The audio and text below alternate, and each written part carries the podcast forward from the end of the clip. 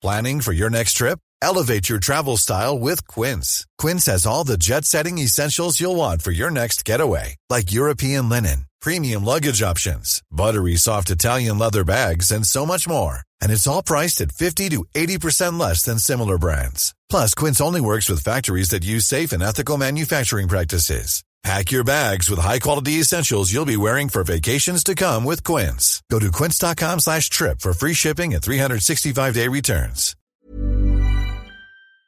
Hey there, are you ready to elevate your personal brand or company? Meet Viral Growth, your one-stop shop for video content and audience building. Imagine growing your brand organically on social media without the hassle of editing videos for hours. With Viral Growth, it's a breeze. They handle the brainstorming, scripting, and editing while you simply just hit record. And don't worry about your niche. They cater to everyone, from business and marketing to health and wellness. Are you ready to make waves in the social media realm? Visit viralgrowth.io and use code ADWEEK, that's A D W E E K, all lowercase, and get 10% off your plan.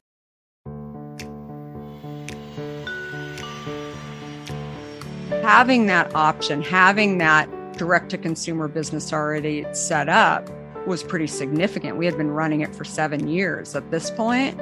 We just hadn't thrown the gas on. So while everybody was freezing, we were so busy picking up those ad deals and continuing to grow and obviously had to make sure that we were continuing to make product because we had so many other things going on and then we got a call from Costco, asked us to go nationwide with them in the middle of the pandemic. It was crazy. Welcome to today's episode of Brave Commerce. I'm Rachel Tipograph, the founder and CEO of MikMak. I'm Sarah Hofstetter, president of Profitero. And this is a show that talks about what's relevant in e commerce for the world's biggest brands.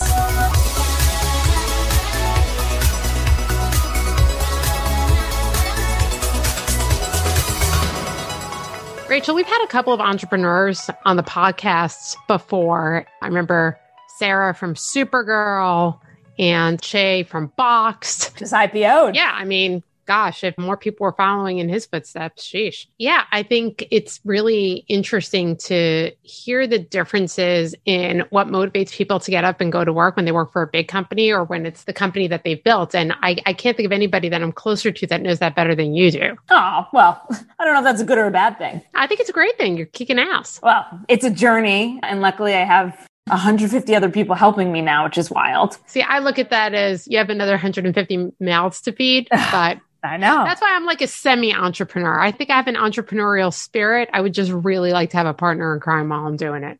You have the tenacity of an entrepreneur. So, in my mind, you are a full time entrepreneur. Well, I definitely have tenacity, but just the mindset of an entrepreneur, I think, is just kind of different than anyone else. Talk a little more about that. Well, you know, through the lens of Kara, who we're about to have on the show, and Che and Sarah, speaking for myself, I do think we probably would all agree that we don't know the word cannot. Yes. And it's just, how can I get this done? With who? When? Who do I need to call?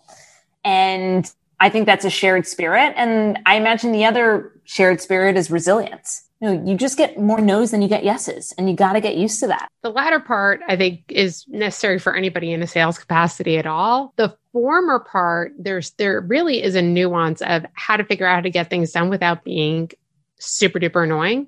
And I used to say this when I was at 360i, definitely a more entrepreneurial chapter for me. Not that Profitero isn't, it's pretty scrappy. There are like two types of people. There are people who see big ideas, and then there are people who get shit done. But a real entrepreneur really has to be able to bridge both because you have to paint a vision for everybody and what you're going to do and how you're going to get there and get rid of the doubters and the haters. But you also have to have that ability to just find a way to get it done and ideally do so in a way that's different and memorable. And I would say, though, because I agree with everything you said, but to get to the next chapter as an entrepreneur, you then need complete self awareness because the early days you do everything, but then you reach a point where you need to scale your business. You can't do everything and you have to be brutally honest with yourself at what you are fundamentally the best at. And then all the other things, hire the best people for those. And I've found that the entrepreneurs that haven't scaled are the ones who in some way lack self awareness. Yeah, there are two parts to that. There's like the self awareness and then there's the self regulation. You can know something about yourself, but are you willing to change? That comfort in knowing you've hit a certain point and knowing that you've got to bring somebody else in or compliment yourself or bring in those building blocks. I think that's the trigger. It's almost like it's know thyself, but then act. I think people that have a bias to action are going to be the ones that continue to win. It's certainly Kara Goldin, who's the founder and CEO of Hintwater, is one of those people. So much so that she wrote a book about it. So let's bring her onto the show. Kara, thank you so much for joining us today. We're honored to have you on the podcast. Thank you. Very, very excited to be here.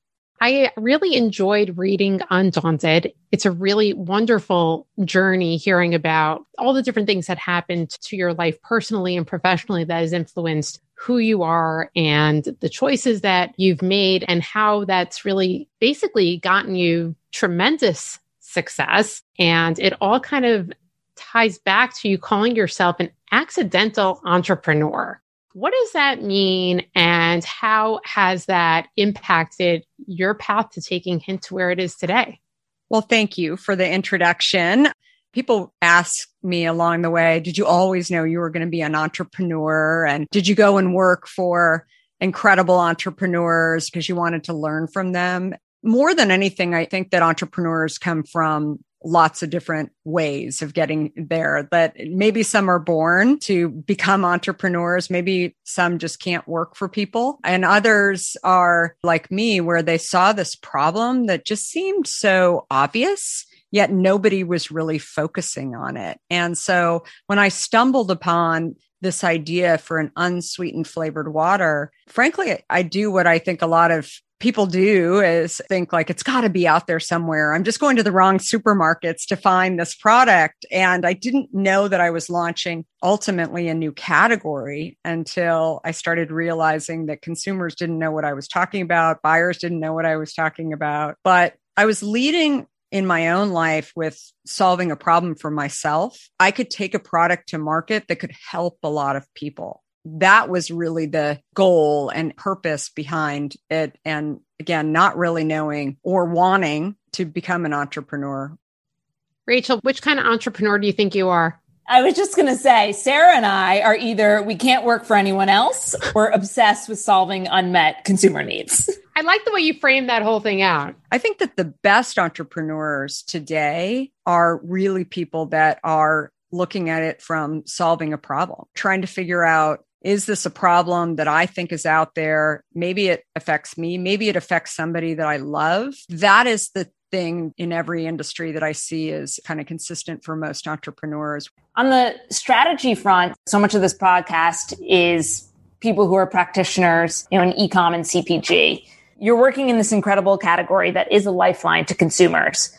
In the world of ecom, some would say shipping bottles of water is actually very costly. And some would even go as far as saying that e-commerce wouldn't be profitable for them. Sarah and I both work with a lot of beverage brands that struggle with that. When it comes to thinking about profitability, shipping cases of water, how do you think about e-commerce in your strategy? So, one of the stories I share is around how we started our direct to consumer business. And I think that is good background to have. We started with Amazon. It was a phone call from Amazon. They were starting this grocery business. And it was about a year into doing pretty well with Amazon when I had a conversation with the buyer at Amazon. And he shared that the consumer that was buying Hint was also buying things like diabetes monitors and crossing categories that he didn't see was the situation with other beverages that they stocked in the Amazon drink section. Mm. And I said, that's really fascinating because I started this company because I wanted to get off of diet soda and get healthier. Can you give me some of those emails? Because I'd love to reach out to the consumers to really understand a little bit more. And he started laughing. He said, Jeff Bezos isn't going to give you emails. I mean, I'll get fired. I can't do that. That's when I remember coming back to San Francisco and thinking, if I really want to have a relationship with my consumer, I need to start drinkhint.com. That way I can have this relationship with consumers. I didn't worry about the problems, the walls hmm. for setting it up, because I really felt like I had also come off of another situation prior to Amazon where Starbucks had discontinued us. And what I realized was that when they discontinued us because they wanted to put higher margin businesses in the cold case, that if I would have had a relationship with the consumer, that it wouldn't have been so bad. I could have figured out a way to not have all my eggs in one basket, figure out how to move forward with the consumer and share that I was on Amazon or in these other stores or whatever. So the combination of both of those things happening in my journey really led me to believe even if it isn't big, even if it's just like a tiny little part of our business, I need to have some kind of dialogue with the consumer to learn more. And when we launched drinkhint.com, we actually went to FedEx. And at the time, Amazon was only UPS and some USPS. And so we went to FedEx. And again, having that background at America Online and kind of the early days of sort of knowing some people at FedEx, we went and we said, listen, like you're zero in this world right now that exists for CPG.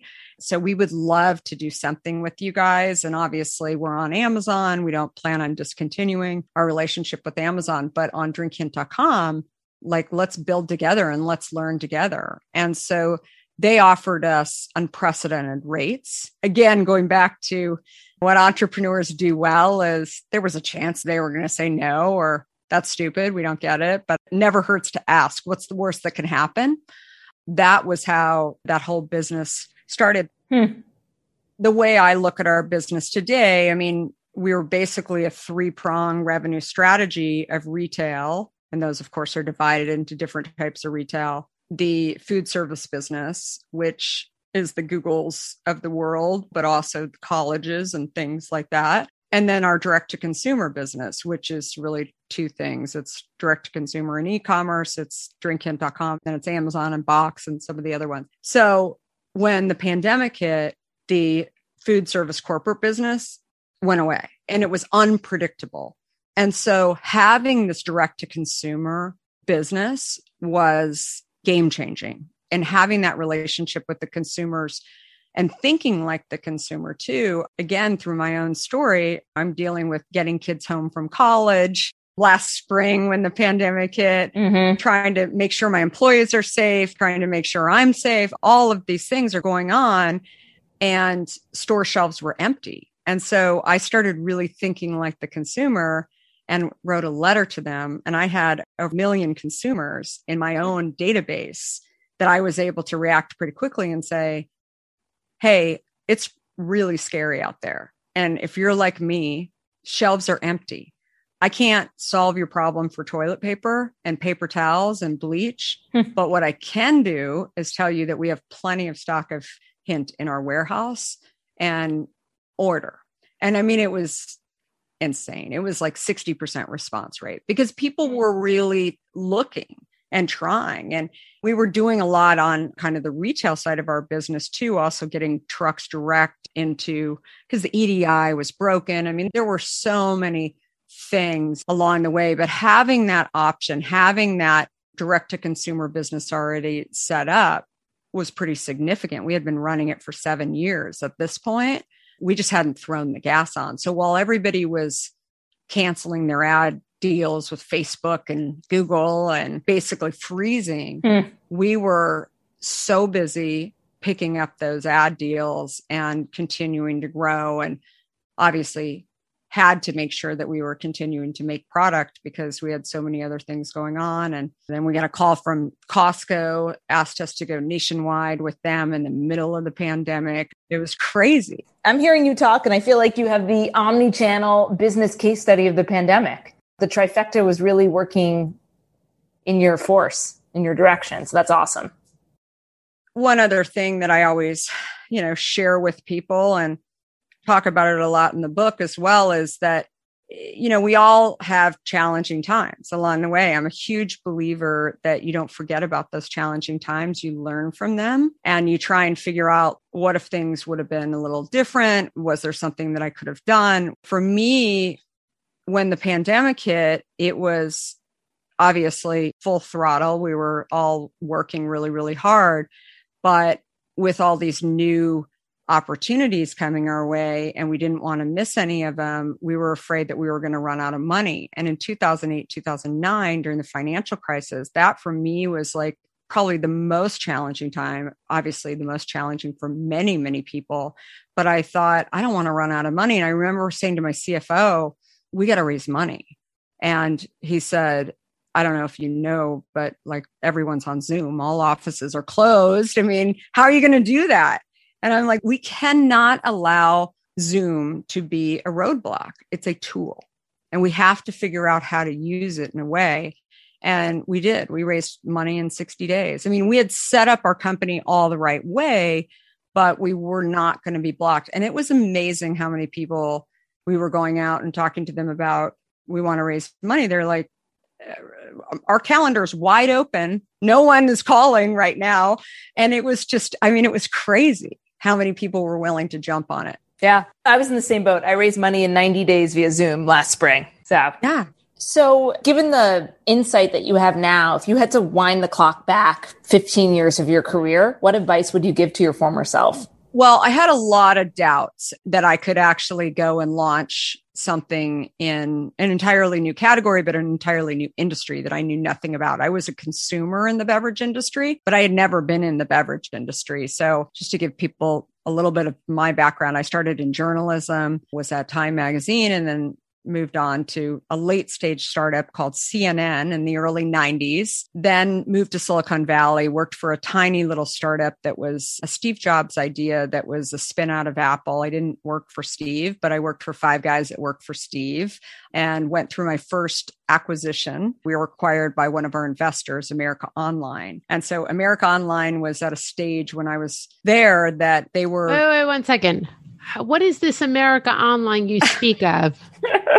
Many millennials might remember it as like when you were really, really little and you were in a chat room and you would fight with your brother because he picked up the phone and ruined your chat right? And then you got disconnected. So that's all you really need to know about America Online. But we were just kind of thinking about how do we make e-commerce happen. I was the youngest vice president at America Online. I was one of the few females at that level. Frankly, I think I was given this huge responsibility because nobody really thought e-commerce and DTC was going to happen. And so I just kept trying to figure out how do I build on this puzzle. 7 years later, it was a billion dollars in revenue to America Online and even though I had been successful in sort of looking at something that was just sort of starting and growing it and building a team and all these things when I'm going into an entirely new industry after I kind of had made my mark in tech that there were plenty of people, especially the people, my colleagues, the people you love are the worst because they don't want you to take any risks. They're like, why are you leaving tech? I mean, you're doing so great. But I think when I saw this problem out there that I really felt like I had an answer to solve,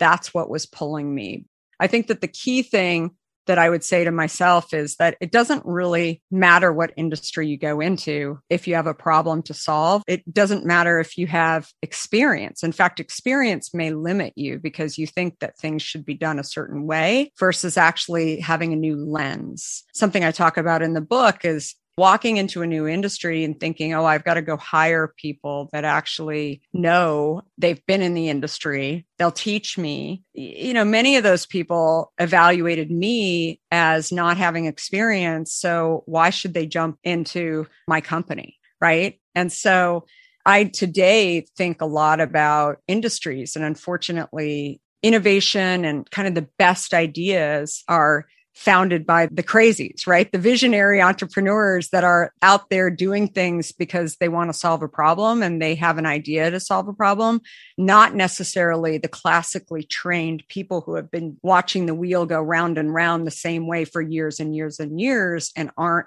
really using those skills of thinking differently. I think that speaks very much to the entrepreneurial spirit because ultimately Rachel has built her career on this. I built my career on this, always asking, why not? You don't have that experience doesn't mean that that's the right answer. It's what are you bringing to the table that's actually different? Because otherwise, especially in the beverage space, you're in a sea of sameness. So even if you're defining a new category within beverages, if you're going to go through the same like playbook of how to launch a brand that Coca-Cola company does or anything like that, you're just going to get drowned out. So you have to zag if you want to break out. Totally.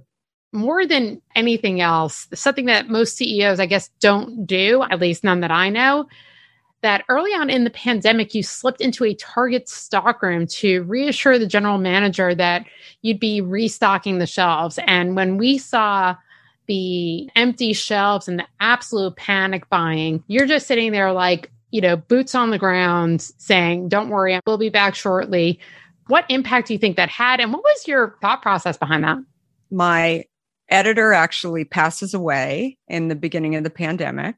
I'm not only the founder of Oh boy. Hint, but I'm also the CEO of Hint and running a company that is an essential product. And we are regulated by the FDA because regulated by the state. We have an additional regulation on top of our product. So when an essential product, not just toilet paper and some of the other things that people think about that are essential, when you go into pandemic status, you hit a whole new level where you will actually lose your license. I sat there and thought, how do I lead a team sheltering in place and telling everybody to go out there?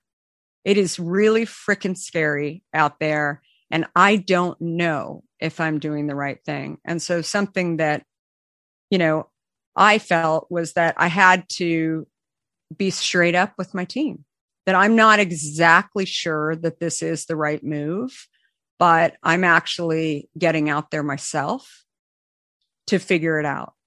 When you're scared, when you have fear, I think that the best thing to do, especially when you're leading a team, is get in there yourself. Did you learn anything about serving your customers through that process that you didn't know before?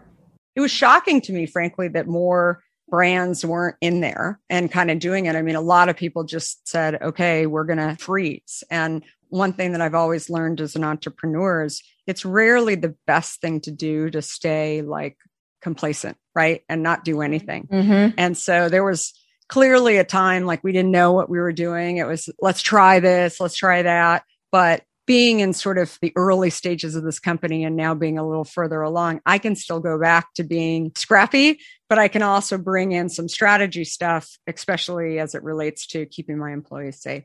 I love that story. You going and connecting with the customer, keeping your employees safe. You've shared so many stories of bravery already, but we end every podcast with this same question. What's the bravest thing you've ever done? The bravest thing I've ever done.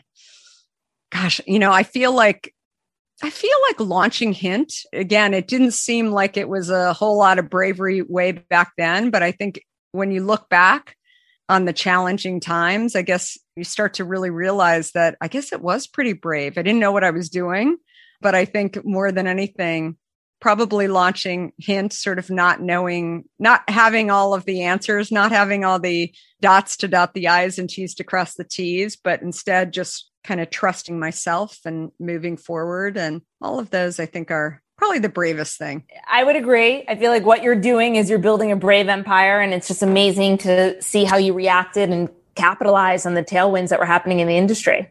Well, Kara, we're so appreciative of your time. And everyone, go try and drink Hint if you haven't. Drinkhint.com. Thank you. Thanks for listening. Please leave us a rating and review on Apple Podcasts. Follow us on Spotify and Google Podcasts. And don't forget to share this link with a friend. Hey there, podcast fam. Are you ready to break free from the social media rut? Hold on to your hatch because we've got just the thing for you. Meet Viral Growth, your one stop shop for leveling up your online presence. Whether you're a personal brand or a company, they've got the tools and know how to take you to the next level. With Viral Growth, forget about those endless hours of video editing. They handle everything from brainstorming to polishing your content so you can just focus on being awesome. And guess what? We're hooking you up with a sweet deal. Use code ADWEEK for 10% off when you sign up. Ready to take your social media game to the next level? Head on over to viralgrowth.io and let's turn those digital dreams into a reality. Hi, I'm Jackie Cooper, Global Chief Brand Officer at Edelman and the host of Touch of Truth, a new podcast launching on the Adweek Podcast Network. My dad gave me this incredibly smart piece of advice meet everyone once. As a result, I've met some of the most fascinating and inspiring people on the planet. Now, on Touch of Truth, we're coming center stage and sharing the mic to experience stories of truth, insights, and visions for the future that will challenge your way of thinking. Touch of Truth is available wherever you listen to podcasts. New episodes come out every Tuesday. I do hope to see you there.